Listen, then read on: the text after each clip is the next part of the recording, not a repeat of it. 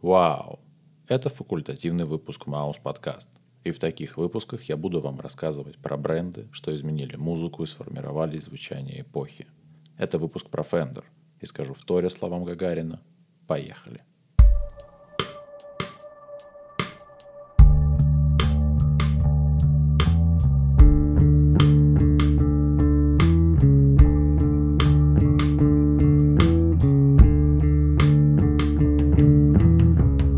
Как? Это Маус подкаст.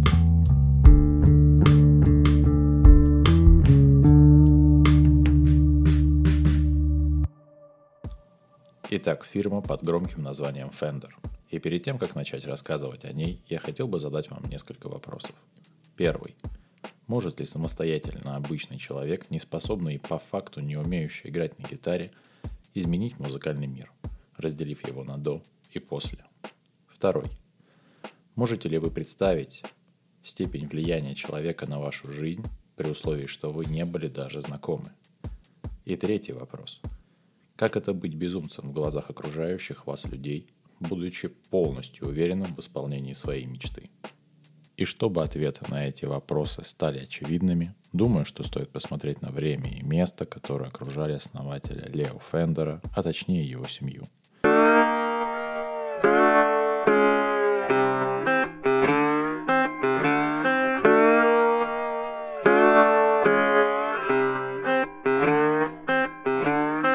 Кларенс Леонидес Фендер родился 10 августа 1909 года в семье зажиточных фермеров, во владениях у которой были большие цитрусовые посадки между Анахеймом и Фуллертоном, штат Калифорния. Его отец, Кларенс Монте Фендер, был большим любителем музыки и, в особенности, стиля кантри, популярного на юго-западе США, что не могло не повлиять на судьбу Лео. В это время появился зеркальный фотоаппарат. Это фотоаппарат, видеоискатель которого содержит зеркало, расположенное за объективом под углом 45 градусов к его оптической оси. В 1909 году для гувернанток был создан Cosmos Club, арендовавший помещение в здании Gibson Building на 33-й Восточной улице. В следующем году клуб превратился в Women's Cosmopolitan Club, организованный согласно The New York Times в интересах нью-йоркских женщин, интересующихся искусством, наукой, образованием, литературой и благотворительностью или сочувствующим заинтересованным лицам. Cosmopolitan Club работает по настоящее время. В клубе действует дресс-код. Среди прочего запрещается ношение синих джинсов и кроссовок. Также в 1909 году была основана Национальная ассоциация содействия прогрессу цветного населения, крупная общественная организация США, основанная для защиты прав чернокожего населения – в настоящее время является одной из самых старых и влиятельных организаций, борющихся за гражданские права. Период рождения Лео Фендера попал на президентство Тафта. Рузвельт был чрезвычайно популярным президентом, но когда его второй срок подошел к концу, он поддерживал кандидатуру Уильяма Говарда Тафта. В 1908 году демократы снова выдвинули кандидатуру Уильяма Брайана, который проиграл уже третьи выборы. Выиграл Тафт прошлом судья, первый американский губернатор Филиппин и администратор Панамского канала. Тафт продолжал антимонопольную политику своего предшественника, учредил почтовый банк для мелких вкладчиков, систему посылок почтой и способствовал принятию двух важных поправок к Конституции США – 16 и 17. Первая вводила федеральный подоходный налог, а вторая – прямые выборы в Сенат США взамен ранее принятой системы выборов законодательными собраниями штатов – которую критиковали популисты. В то же время Тафт, вопреки пропаганде прогрессистов, поддерживал высокие протекционные таможенные тарифы. Препятствовал вступлению в США штата Аризона, который принял прогрессистскую конституцию и покровительствовал консервативному крылу своей партии.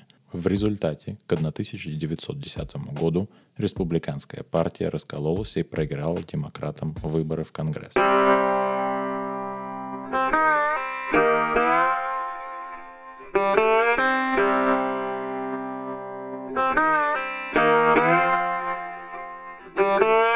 Именно в такое время появился Лео Фендер. Иными словами, в самой Америке началась так называемая эра прогрессивизма, которая длилась с 1890 по 1920 годы. Для этого периода характерна высокая политическая активность среднего класса и социальных низов, приведшая к масштабным социальным и политическим реформам, хотя многие считают, что окончание этой эры стало начало Первой мировой войны. С 13 лет Лео начинает радиолюбительские опыты, которые активно поддерживает его дядя, будучи владельцем магазина радиодеталей. И не мудрствуя лукаво, дядя подарил юному Фендеру целую коробку радиодеталей, после чего начались самостоятельные эксперименты. А полнейший фурор на радиолюбителя произвел радиоприемник, сконструированный дядей, как отмечал Лео, на меня оказала большое влияние громкая музыка из радиоприемника. В то время он был для меня очень впечатляющим устройством. Ну а дальше, собственно, и началось фанатичное увлечение радиотехникой в юном возрасте, а затем в школьном. Подработка ремонтом в собственной мастерской, организованной в родительском доме. В 1928 году Лео Фендер завершает обучение в средней школе и становится студентом молодежного колледжа Фуллертона. Подобно многим радиолюбителям, он с энтузиазмом занимается электроникой дома, но игнорирует учебные курсы по радиотехнике и электронике в колледже. Примерно в это время приходит и Великая депрессия. Вчерашний выпускник с трудом устраивается разносчиком льда, а затем благодаря усердию в труде переходит в бухгалтерию этой же компании. Великая депрессия – это мировой экономический кризис, начавшийся 24 октября 1929 года с биржевого краха в США и продолжавшийся до 1939 года. И по сути исходом этого события стала Вторая мировая война. Иными словами, в это время разрушалась экономика страны. С рынка исчезали маленькие и большие компании. Сокрушались крупные государственные учреждения. И в сухом остатке для большинства жителей страны вопрос денег стоял предельно остро.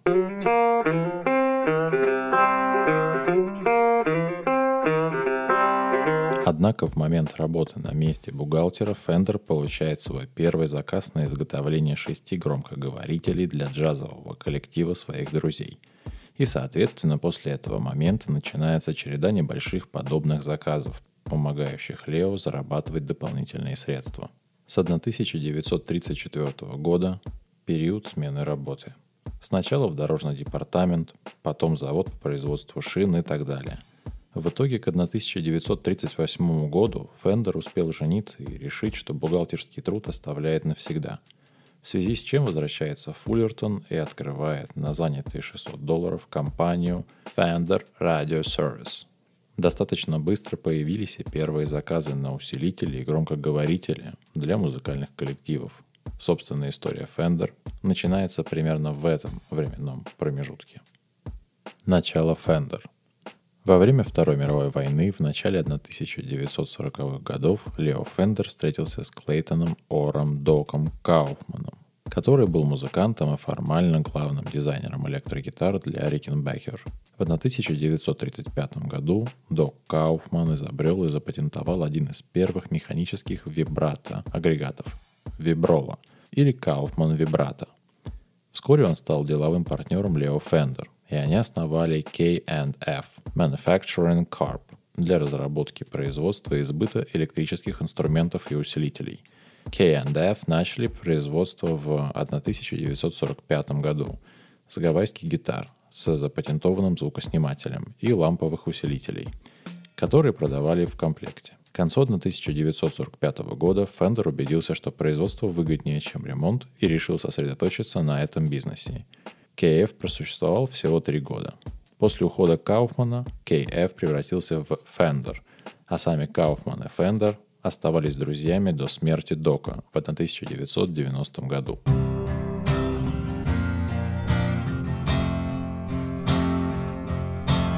Музыкальные тенденции были следующими. В период Второй мировой войны было призвано большое количество музыкантов, и биг-бенды начали расформировываться – те, кого не призвали, продолжали играть музыку, и некогда крупные биг-бенды начали превращаться в небольшие группы, играющие блюз, так сильно подходившие под настроение этого исторического периода, полного надежды и ожидания окончания войны, а затем и стабилизации ситуации в мире. Самого же Лео не взяли. Фендер потерял зрение на один глаз в детстве после болезни. И как следствие в стране, которую терзала сначала Великая депрессия, а затем и вступление в вооруженный театр Второй мировой войны, у простых людей было небольшое количество денег. И как следствие Лео Фендер начал получать все больше и больше заказов на свою продукцию, тем самым улучшая свое финансовое положение и финансовое положение компании. Чаще всего именно про этот период рассказывают, что молодой Фендер мог отправляться на выступления с музыкальными коллективами и ремонтировать свои усилители во время выступлений, если они поломаются или придут в неисправность. Любой гитарист того времени был уверен, что гитара должна быть полой внутри, так как это значило, что гитара легкая и вырезы на внешней деке позволяли звуку выходить наружу. Примерно с 1930-х годов производством электрогитары занялись все основные игроки рынка – Rickenbacker, National, Gibson, Epiphone. И в это время это были гитары, которые сейчас мы называем арктопами, то есть инструменты с полым корпусом, в который встраивались звукосниматели и различные элементы управления электроникой – Несмотря на своего рода технический прорыв, такие инструменты мало интересовали гитаристов, пока Гибсон не выпустил знаменитую модель ES-175, ставшую настоящим стандартом в мире электрогитар тех времен. Созревающие идеи новой во всех смыслах гитары начали принимать новые очертания в 1946 году. Так как в период Великой депрессии Лео испытывал денежные проблемы, он хотел обеспечить себя средствами на длительное время – и как подобает человеку, проработавшему в бухгалтерии на производстве, он начал перебирать многие варианты. Однако в силу тесного контакта с гастролирующими музыкантами путь вырисовывался сам собой. Создание нового типа гитары было необходимым, так как LED Steel гитары изжили себя. Электроакустики не обладали большим удобством и с легкостью заводились во время выступлений.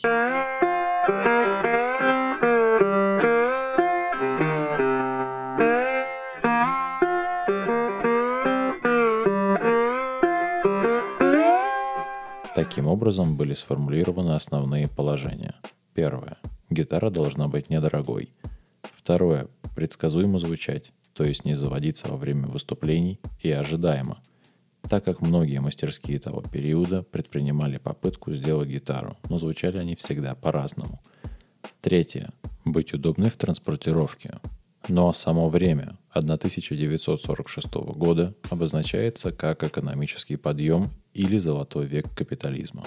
Создание ООН, послевоенная гонка вооружений, позволяющая оставлять большое количество денег в постоянном обороте, общий подъем производства и фактически этот период идет до нефтяного кризиса 1973 года. А соответственно я вам сейчас рассказываю про время, где на переднем плане перемены в экономической системе. Имею в виду кейнсианство, а точнее в определенном смысле следование принципам этой финансовой школы. Также начинает проявляться послевоенный гуманизм, и по сути это время, которое упирается в осуществленные мечты человечества в виде полета в космос, полета на Луну и так далее. Сейчас я попрошу вас вспомнить один из вопросов, что я вам задавал в самом начале. Как это быть безумцем в глазах окружающих вас людей – будучи полностью уверенным в исполнении своей мечты. В этот момент компания находится на грани разорения и остается на плаву из-за того, что вокруг основателя собралась команда, преданная ему. А жена Эстер Фендер, работавшая тогда на телефонную компанию, отдавала часть своей зарплаты в фирму мужа. И знаете, я думаю, что упрямые покоряют горы – я бы хотел, чтобы вы попробовали прочувствовать этот момент. Момент, когда вокруг все против тебя, но ты продолжаешь идти, следуя своей цели. Иногда забывая про банальные вещи, в духе поесть или лечь спать вовремя. Просто иногда страсть захватывает все тело и разум. Страсть к своему делу. Страсть к тому, в чем только ты чувствуешь легчайшее дуновение эфира, и из-за этого видишь цель так же явственно, словно уже достиг ее. И подобные ситуации были у каждого из нас. Мы почти уже приняли решение, но сомнения среди людей, которые вокруг нас, могут изменить все. И мы можем даже забыть про то, что когда-то о чем-то думали. Но о неисполненной мечте мы будем вспоминать каждый день. И Лео в моих глазах сделал, пожалуй, главное он попытался осуществить свою мечту. Так что думаю, что сложно быть безумцем в глазах смотрящих, будучи абсолютно уверенным в своей правоте.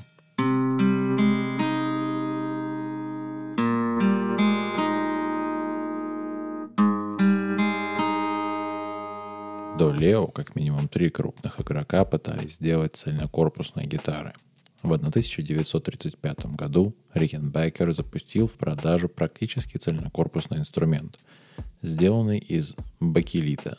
Гитара с треском провалилась на рынке из-за своих малых размеров, странного выбора материалов и ужасного внешнего вида. Около 1940 года знаменитый гитарист Лес Пол самостоятельно сконструировал три цельнокорпусные электрогитары со вклеенным грифом, которые стали продаваться под маркой Gibson Les Paul.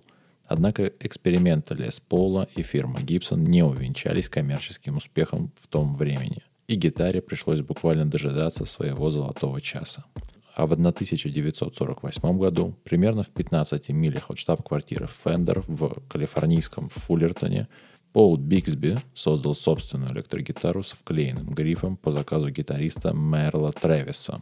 Перейдем в 1949 год. Это время, когда совместная работа Лео Фендера и Джорджа Уильяма Фуллертона начала приносить свои плоды, так как именно в этот момент появился первый прототип Fender Esquire – Корпус этой гитары был изготовлен из цельного куска древесины, что было достаточно большой редкостью для того времени. Кроме того, крепление струн изменилось. Струны начали пропускать сквозь корпус или деку. Также у Esquire был один звукосниматель, 25,5 дюймовая винзура и гриф без анкерного стержня. Первый экземпляр, показанный в каталоге Fender 1950 года, на самом деле был окрашен в черный цвет с белой накладкой. Однако был выявлен и ряд проблем. Первое. Гриф. Так как на этот промежуток времени чаще использовался стандартный гриф от акустической гитары, который в свою очередь от постоянной нагрузки натяжения струн начинал деформироваться, а уже это вело к невозможности точной отстройки музыкальных инструментов. Решением послужило начало использования анкера в конструкции грифа – это металлический стержень внутри грифа, который регулирует прогиб рабочей поверхности, где располагаются лады. Вторая. Крепление грифа. Раньше считалось нормой вклеивание грифа в корпус гитары, однако это было достаточно дорого и требовало длительного времени в подготовке деталей. И, конечно же, следствием этого в случае поломки невозможно было просто и быстро отремонтировать инструмент самостоятельно. Выходом из этой ситуации стало четырехболтовое крепление грифа к корпусу гитары, и при такой конструкции появилась возможность встроить в пятку грифа регулировочный винт для настройки расстояния между струнами и ладами. Третье. Почти все инструменты имели один звукосниматель. А так как музыканты в первую очередь люди – то после тестов многие говорили про желание иметь два звукоснимателя в гитаре для более разнообразного звучания одной гитары, так как проблемы с логистикой были всегда.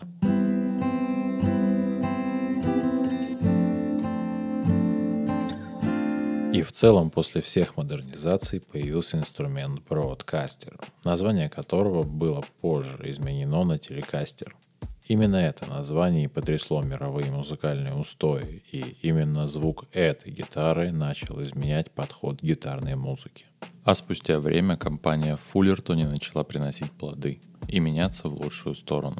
Фабрика была оснащена всем необходимым для производства гитар, включая собственные автомобили. Fender к этому моменту могла полностью обеспечить себя всем необходимым для полного производственного цикла одного инструмента. Прессы для штамповки металлических деталей, элементы финишной отделки. Появилось конвейерное производство гитар, где производились грифы и паяли электронику гитар, где прикручивали навесное оборудование, то есть пикгарды, колки и так далее, а затем и покрасочный цех и финишный отдел проверки инструментов на качество изготовления.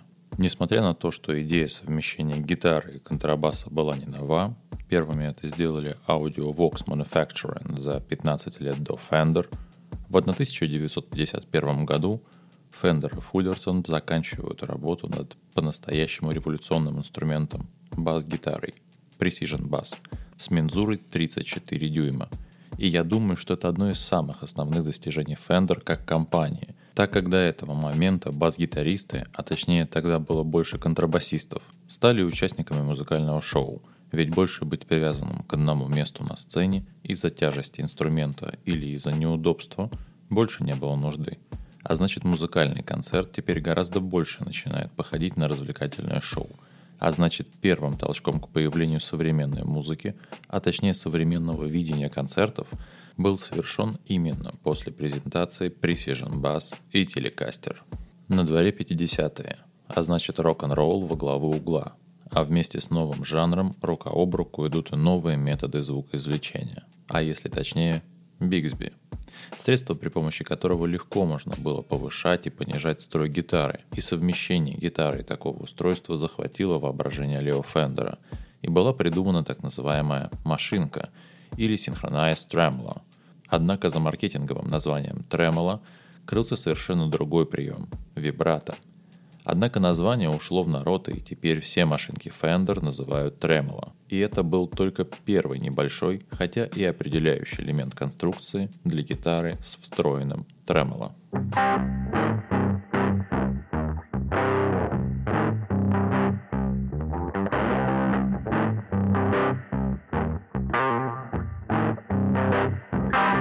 1954 году завершается работа над гитарой Fender Stratocaster, и он должен был ассоциироваться с современным и мощным на тот момент бомбардировщиком Boeing B-52 Stratofortress.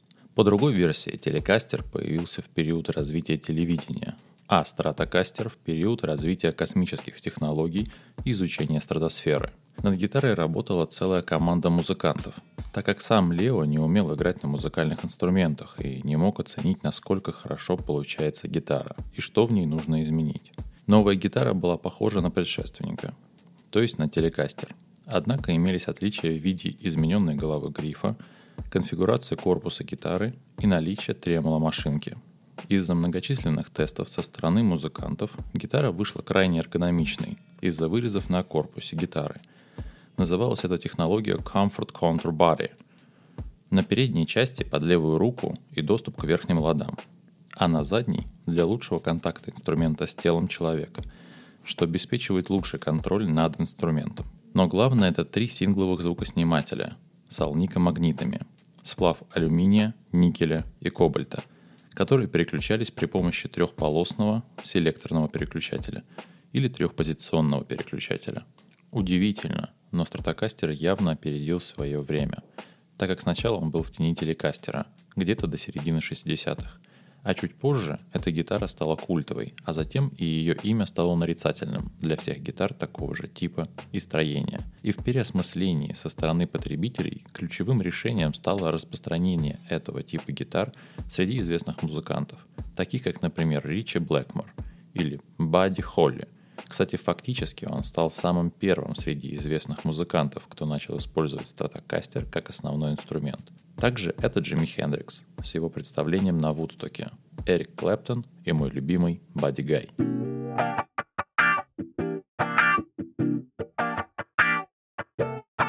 В 1958 году был представлен джаз-мастер. Предназначалась эта гитара для джазовых музыкантов – так как обладала крайне удобным дизайном для игры сидя. Это была первая гитара Fender с палисандровым грифом. Звукосниматели обладали одной катушкой, достаточно широкой, плоской в строении напоминали Gibson P90. Эксперименты с электроникой не остановились, и в этой гитаре была, наверное, одна из самых сложных схем взаимодействия отдельных электронных деталей, что давало огромные вариации по звучанию. Придумана эта сложная схематика Фуллертоном – Плюс на этой гитаре еще была машинка нового типа, и струны не проходили через корпус гитары. И, конечно же, укороченная мензура для облегчения игры. Якобы эта гитара должна была заменить стратокастер, но давайте по-честному, я вообще не знаю, может ли что-то заменить страту. С глобальной точки зрения есть две основные мензуры в гитаростроении. Первая – это Fender Telecaster и Stratocaster. Мензура длиной 25,5 дюймов или 647,7 миллиметров – Вторая – это Gibson до 24,75 дюйма или 628,7 мм. И основная разница заключается в том, что длинная мензура – это более яркий звук и более четкие ноты, а короткая – это более плотный и более глухой звук. Однако сейчас уже можно встретить промежуточную мензуру. Это PRS и ее 25 дюймов или 635 миллиметров. Цвета, в которых продавались гитары в 1950-х – Blonde для Telecaster и Precision Bass, Sunburst для Stratocaster. В 1956 году появилась возможность выбирать цвет самостоятельно, и в течение следующего года появилась возможность выбирать цвета из вариантов окраски автомобилей 40-х, 50-х годов. Чуть позже, в 1962 на базе Jazzmaster был сделан Jaguar, основное отличие которого заключалось в новом типе звукоснимателей. Они должны были стать бесшумными за счет дополнительных элементов в строении, а точнее наличия по канту зубов крокодила – это небольшие металлические выступы, по краям которой призваны экранировать звукосниматель от остальной гитары.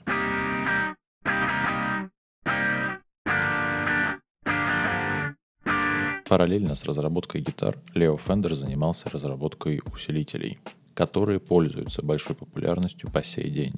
Вместе с P-Bass или Precision Bass был представлен Fender Bassman мощностью 25 Вт с одним 15-дюймовым динамиком – Twin Reverb, был представлен компанией Fender в 1952 году. С того момента он подвергался ряду изменений, как внешних, так и внутренних.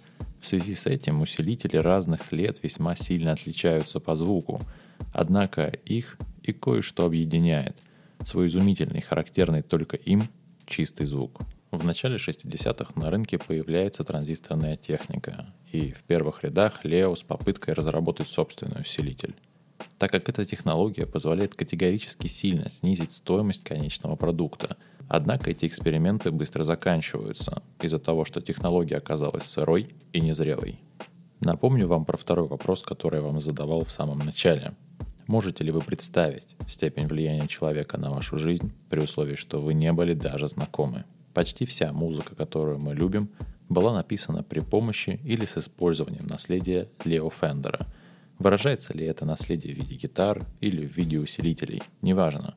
Ведь куда важнее, что формирование музыкальных вкусов почти всегда идет рука об руку с историей и непосредственно музыкальными шоу, которые впечатляют и будоражат каждого из нас. И потом, в конце концов, первый усилитель Marshall был сделан на основе усилителя Bassman.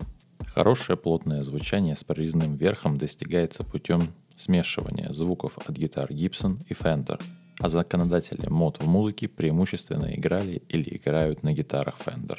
Например, Эрик Клэптон, Джимми Хендрикс, Курт Кобейн, Стиви Рэй Вон и так далее.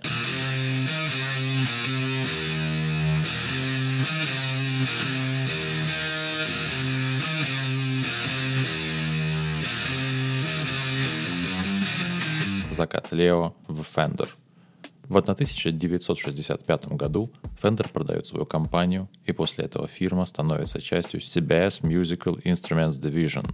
Условия были непростыми и в течение пяти лет обязывали Лео консультировать покупателя, а последующие пять лет запрещалось делать гитары вообще и лишало права использовать свою фамилию в коммерческих целях. Конечная сумма продажи неизвестна. Эта эпоха считается нижней точкой в развитии компании. После того, как компания Fender стала собственностью CBS, было изменено. Первое. В 1964 году изменение логотипа на головной части от первоначального дизайна. Второе. 1965 год. Возвращение кленовой ладовой доски. Увеличен размер головной части, добавлен логотип F на пластину крепления грифа. Третье. 1968 год. Тюнеры Клусон заменены на F-стиль. Еще одно изменение логотипа на головной части. Индийский палисандр добавлен в качестве варианта ладовой части грифа. Состав лака изменен с нитроцеллюлезного на полиуретановый. Четвертое. 1971 год. В целях экономии четырехболтовое крепление изменили на трехболтовое, а возможно из-за внедрения технологии изменения наклона грифа – микротилт. Пятое. 1977 год пятипозиционный переключатель селектора звукоснимателей становится стандартным оборудованием, позволяя игрокам достичь промежуточных конфигураций звукоснимателей бридж и середина, NEC и середина, которые были невозможны с первоначальным трехпозиционным переключателем. Шестое. 1983. Возвращение меньшего размера винтажного стиля головной части и четырехболтовое крепление грифа. Когда контрактные ограничения истекли, в 1976 году Лео становится совладельцем Music Man, А в 1980 году вместе с Джорджем Фуллертоном Fender создает компанию J&L. Но думаю, что это могут быть темы для других факультативных выпусков Mouse Podcast. По факту, такой же известности, как Fender, не достигла ни одна другая компания, основанная Leo после 1965 года. В 1985 году Шульц покупает компанию Fender, устремящихся избавиться от ненужного бизнеса CBS, тем самым передав бренд небольшой компании энтузиастов, стремящихся вернуть былые заслуги путем составления и осуществления плана по развитию. Одной из важных деталей является то, что купившие были сотрудниками Fender еще при Leo. Важной частью этого плана было усовершенствование модели Stratocaster. По большей части компания значительно преуспела в этих усилиях. С 1985 года было выпущено множество новых подмоделей Stratocaster. Это позволило компании Fender создать целый ряд моделей Strat для удовлетворения различных потребностей покупателей. Fender продолжает вносить обновления и изменения во всю линейку Stratocaster, причем каждый уровень получает новые и улучшенные характеристики. Новую компанию пришлось создавать практически с нуля, в связи с чем производство перешло в город Корона, штат Калифорния, в 1985 году. В 1987 году компания Fender открыла фабрику в 180 милях к югу от Лос-Анджелеса, в Мексике. Там начинают производство стандартных моделей гитар, продаваемых по невысоким ценам. На американском же заводе оставлено производство дорогих моделей высокого качества и начинает работу Fender Custom Shop – Подразделение, изготавливающее элитные гитары, гитары на заказ, переиздание классических моделей Fender и подписные модели известных музыкантов. Изменения, которые произошли в этот период. Первое. Расширение различных уровней моделей, в первую очередь линейки стандарт. С 2020 года она называется Player Series, которая производится в Мексике. Второе изменение. Представление многочисленных моделей американской сборки на заводе в Короне, Калифорния, Первоначальный завод в Фуллертоне не был частью сделки по выкупу у CBS. Третье. Несколько моделей, предназначенных для конкретных исполнителей с участием широкого круга известных гитаристов, включая Эрик Клэптон, Джимми Хендрикс, Стиви Рай Вон, Джефф Бек. Концепция звука Fender. Многие из нас слышали про такие понятия, как фендеровское стекло, колокольный звук или по-простому фендероид – так что такое этот пресловутый типичный фендеровский звук? В первую очередь, это чистый звук, кристально чистый звук, иногда упругий, иногда прозрачный, но всегда чистый, как кристалл.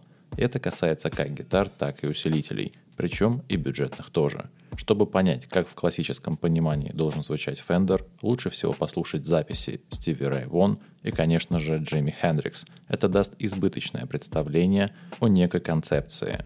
Однако бывают и исключения ведь модели инструментов за все время компания представила с избытком.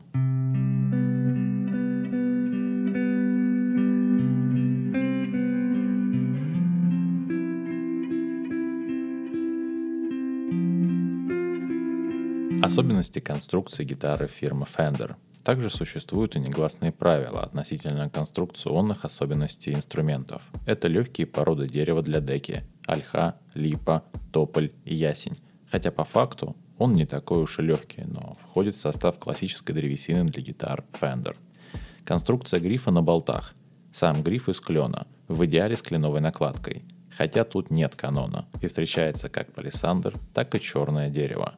Звукосниматели синглы, но самое главное – это взаимная заменяемость компонентов. Так, к примеру, зачастую можно встретить экземпляры с грифами и деками не просто из разных серий, а с разных сторон океана – Сейчас компания Fender представляет собой огромную сеть филиалов по всему миру. Гитары Fender производятся в США, Мексике, Японии, Корее, Китае, Индонезии и так далее. Стоимость гитар в этом случае напрямую зависит от страны производителя. Самые дорогие гитары делают в США, самые дешевые, соответственно, в азиатских странах, кроме Японии. Fender сохранил за собой статус производственного гиганта – выкупив такие гитарные компании, как Jackson, Gretsch, Charwell и некоторые другие различные фирмы, производящие аксессуары для гитар. Сейчас я хотел бы рассказать о малоизвестных гитарах Fender. Гитара Fender Coronado. Coronado — это полуакустическая гитара Hollow Body. Выпускалась компанией Fender с 1966 по 1972 год, но коммерческого успеха не имела. Однако на данный момент возвращена в массовое производство в серии Modern Player. Коронада имеет деку и гриф из клена, мензуру 25,5, радиус накладки 9,5, 21 медио джамбо лады, гитара Fender Starcaster – Starcaster, так же как и Коронада, является полуакустической гитарой, однако не Hollow Body, а Semi Hollow Body. Выпускался он с середины 70-х и до начала 80-х, но эпоха хард-рок не способствовала большим продажам, в связи с чем этот, безусловно, интересный инструмент так недолго продержался на рынке. Но несмотря на это, компания Fender также решила переиздать Starcaster в серии Modern Player. Инструмент имеет деку из наборного клена с центральными вставками из ольхи, кленовый гриф, мензуру 25,5, радиус накладки 9,5, 22 медиум джамбо лада. Гитара Fender Duasonic. Duasonic впервые был представлен публике в 1956 году, и несмотря на то, что имел концепцию доступной студенческой гитары, полюбился как начинающим музыкантам, так и профессионалам, в связи с чем нет ничего удивительного, что эта модель неоднократно переиздавалась. На данный момент она выпускается компанией Fender под брендом Squire в серии Classic Vibe. Классические характеристики Squire Classic Vibe Duo Sonic – это дека, изготовленная из американской липы с комфортабельным глянцевым грифом из клена. Другие особенности гитары включают два сингл, Alnica 5 звукоснимателя и три позиционных переключателя для яркого чистого тона. Гитара Fender Lead – Серия Lead производилась с 1979 года отделением CBS и имела такие модели, как Lead 1, Lead 2, Lead 3 и Lead Bass. Оригинальная концепция этой серии строилась на том, чтобы предоставить музыкантам инструмент дешевле Stratocaster, но при этом сохранить качество, общую привлекательность и классический дизайн Fender. Также немаловажную роль играл и акцент, сделанный на общей эргономике инструмента – такой как тонкий скоростной гриф, уменьшенный для облегчения веса корпус и увеличенные по сравнению с классическим стратокастер доступы к последним ладам. В связи с тем, что инструмент был ориентирован на популярную в то время тяжелую музыку в качестве бриджевого звукоснимателя, использовался специально разработанный хамбакер, имеющий высокий выход и возможность последовательного или параллельного подключения катушек или отсечения оной для получения классического стратовского звука.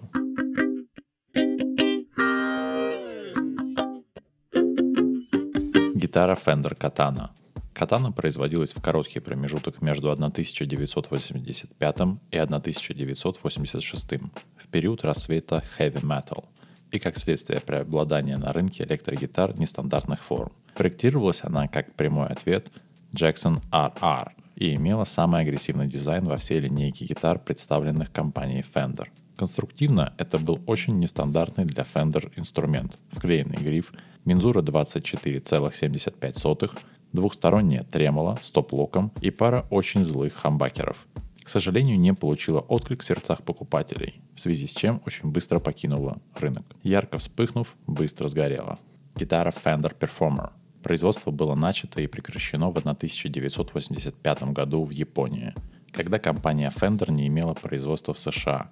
Вскоре после начала производства CBS продала Fender своим сотрудникам, и производство было приостановлено. Однако ходят слухи, что было произведено несколько сотен инструментов. Из них некоторая часть была уничтожена из-за спора по поводу авторских прав относительно конструкции, которая в свою очередь представляла из себя крайне футуристическое и модерновое строение гитары. Одни косые хамбакеры с переключением катушек, встроенный тюнер и двухстороннее тремоло чего стоит.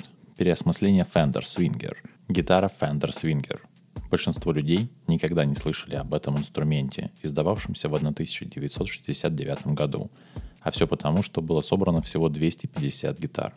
Из предполагаемых в серии 600 штук, в связи с чем очень мало кто в реальной жизни встречал и держал в руках эту гитару. На момент создания Свингер обладал одним из самых футуристичных дизайнов из всей линейки, чем был обязан в первую очередь оставшимся запасным частям от неудачной Fender Bass B – которые нужно было куда-то пристроить. В шла практически не кондиция, да и общее качество инструмента оставляло желать лучшего.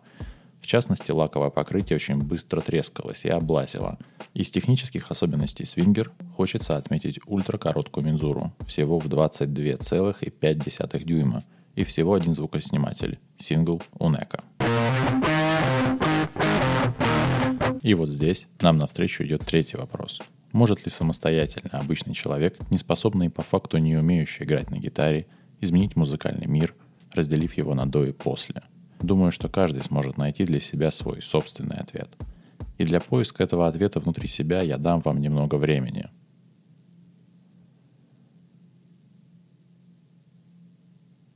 Я бы хотел донести до каждого слушающего этот подкаст, что мы можем мечтать и стремиться к цели. Мы можем становиться лучше день ото дня, для того, чтобы впоследствии оставить после себя что-то ценное в духовном смысле, что-то, что может в положительном смысле сказаться на жизни людей – что вокруг нас. Не бойтесь начинать делать то, что способно вдохновить вас, ведь в конце концов смысл не в том, чтобы оставить след, а в том, чтобы дойти. Пора закругляться. Я попрошу вас сделать репост понравившегося выпуска и подписаться на подкаст. Тем временем, в 1991 году Лео Фендер умирает от осложнений, вызванных болезнью Паркинсона. Но у каждого из нас есть напоминание на грифе в виде этой прекрасной фамилии – Фендер. Всем панк-рок и большой удачи.